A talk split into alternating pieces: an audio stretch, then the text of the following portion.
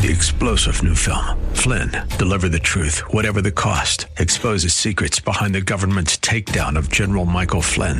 Flynn knew what the intel world had been up to. He ordered the first audit of the use of contractors. This set off alarm bells. He told the truth. He was the most dangerous person for Donald Trump to hire. They had to get rid of Flynn. Flynn, deliver the truth, whatever the cost. Available now. Watch it today. Go to salemnow.com. Salemnow.com.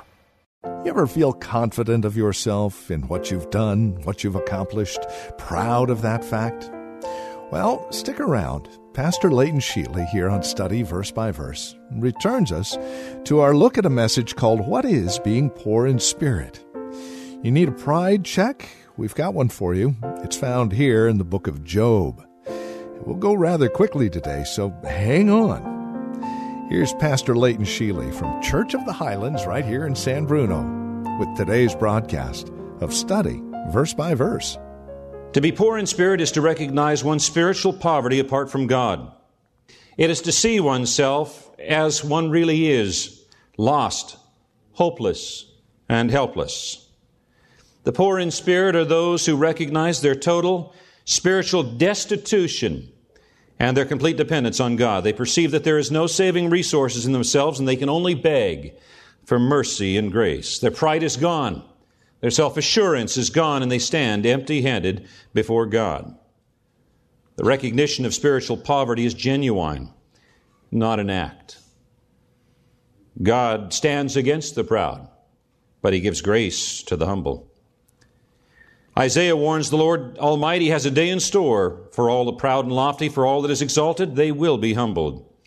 I will punish the world for its evil, the wicked for their sins. I will put an end to the arrogance of the haughty, and I will humble the pride of the ruthless. Jeremiah wrote, See, I am against you, O arrogant one, declares the Lord, the Lord Almighty. For your day has come, the time for you to be punished. The writer of Proverbs declared, These six things doth the Lord hate, yea, seven are an abomination to him a proud look, a lying tongue, hands that shed innocent blood, a heart that deviseth wicked imaginations, feet that are swift in running to mischief, a false witness that speaketh lies, and he that soweth discord among brethren. The first of those seven things that is an abomination to the Lord is a proud look. Proverbs says, Everyone that is proud in heart is an abomination to the Lord.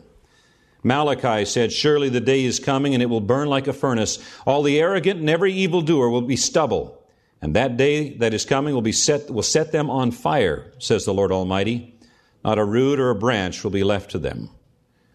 Being proud is an abomination before God, but not being poor in spirit. What is being poor in spirit? Well, one of the oldest books in the Bible was written concerning the life of Job. Job was a decent, God fearing man. And the scriptures tell us that one day Satan was visiting with God, and God said, You see my servant Job, how faithful he is and how faithful he is in worship. And Satan replied to God, Of course he is. See how much you blessed him with. Now, if you were to take away all of his blessings, he would curse you. And God said, Well, let's see about that. And so, within parameters, God allowed Satan to torment Job for a period of time. And Job's discomfort was severe and protracted. His family and friends were not too supportive either. And eventually, he complained to God that his situation was not fair, as though God is someone with whom we can negotiate. Now, in chapter 38 of Job, and following is the Lord's reply to Job. And if I could suggest to you, you might want to make a note in Matthew chapter 5, 3 to reference Job, and specifically 41, um, 42, 5, and 6. But let's read what precedes those verses. This is the Lord speaking. Then the Lord answered Job out of the storm, and he said, Who is this that darkens my counsel with words without knowledge? Brace yourself like a man. I will question you, and you will answer me. Okay, Job, where were you when I laid the earth's foundation? Tell me if you understand. Who marked off its dimensions? Surely you know. By the way, if you denote a little bit of sarcasm, it seems to be here. Who stretched a measuring line across it? Or what were its footings set? Or who laid its cornerstone while the morning stars sang together and the angels shouted for joy? Job. Who shut up the sea behind doors when it burst forth from the womb? When I made the clouds its garment and wrapped it in thick darkness, when I fixed limits for it and set its doors and bars in place, when I said, This far you may come and no farther, here is where your proud waves halt. Job. Have you ever given orders to the morning? Or shown the dawn its place, that it might take the earth by the edges and shake the wicked out of it? The earth takes shape like clay under a seal, its features stand out like those of a garment. The wicked are denied their light, and their upraised arm is broken. Job, have you journeyed to the springs of the sea or walked in the recesses of the deep? You know what God was asking Job? Have you taken a walk on the bottom of the Pacific Ocean? Walked in the recesses of the deep? Have the gates of death been shown to you? Have you seen the gates of the shadow of death? Job, have you comprehended the vast expanses of the earth? Tell me if you know all this. Job, have you visited every corner of this earth?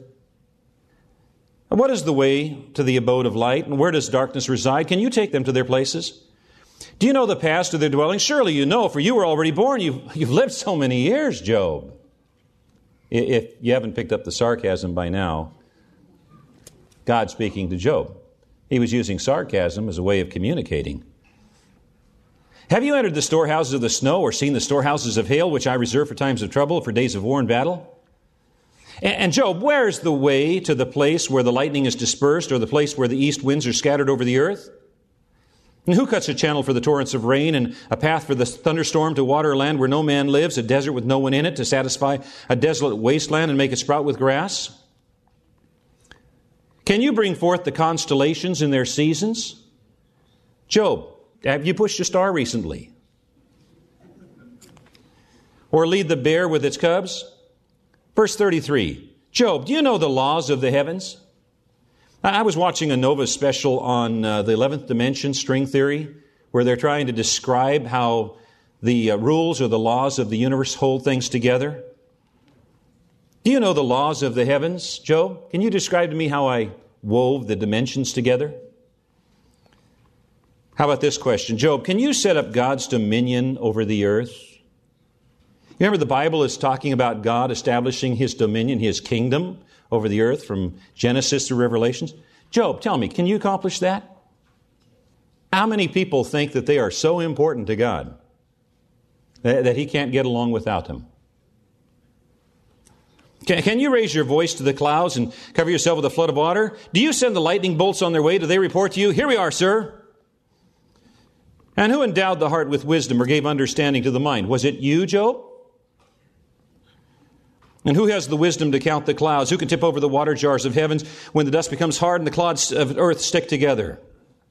Job, do you hunt the prey for the lioness and satisfy the hunger of lions? Job chapter 39. Do you know when the mountain goats give birth? You know, mountain goats, they, they live on those incredibly steep cliffs and jump from, from ledge to ledge, and it's almost an impossible place for men to get to. Job, have you been hanging around those cliffs? Do you watch when the doe bears are fawn? Do you count the months till they bear? Do you know the time that they give birth? They crouch down and bring forth their young. Their labor pains are ended. The young thrive and grow strong in the wilds. They leave and do not return. And then down here at verse 13. The wings of the ostrich flap joyfully, but they cannot compare with the pinions and feathers of the stork. What God is saying is, listen, we have, I'm comparing two big birds here. But the ostrich can't compare with the stork because the stork can fly.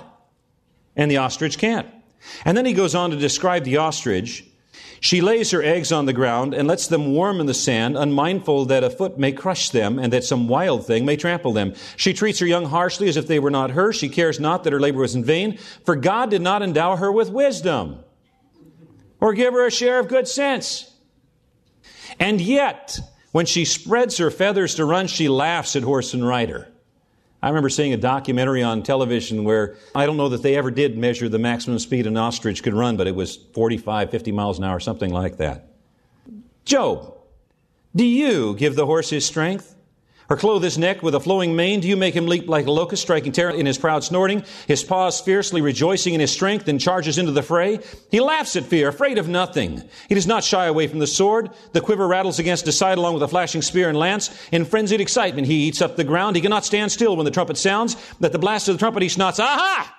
He catches the scent of battle from afar, the shout of the commanders, and the battle cry.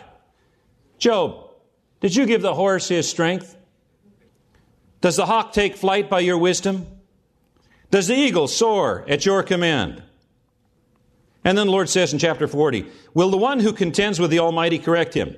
You have a contention, you have a problem with me, you want to correct me, Job? Let him who accuses God answer him. And this is how Job answered I am unworthy. How can I reply to you? I, put my hand over my mouth. And the Lord is not finished.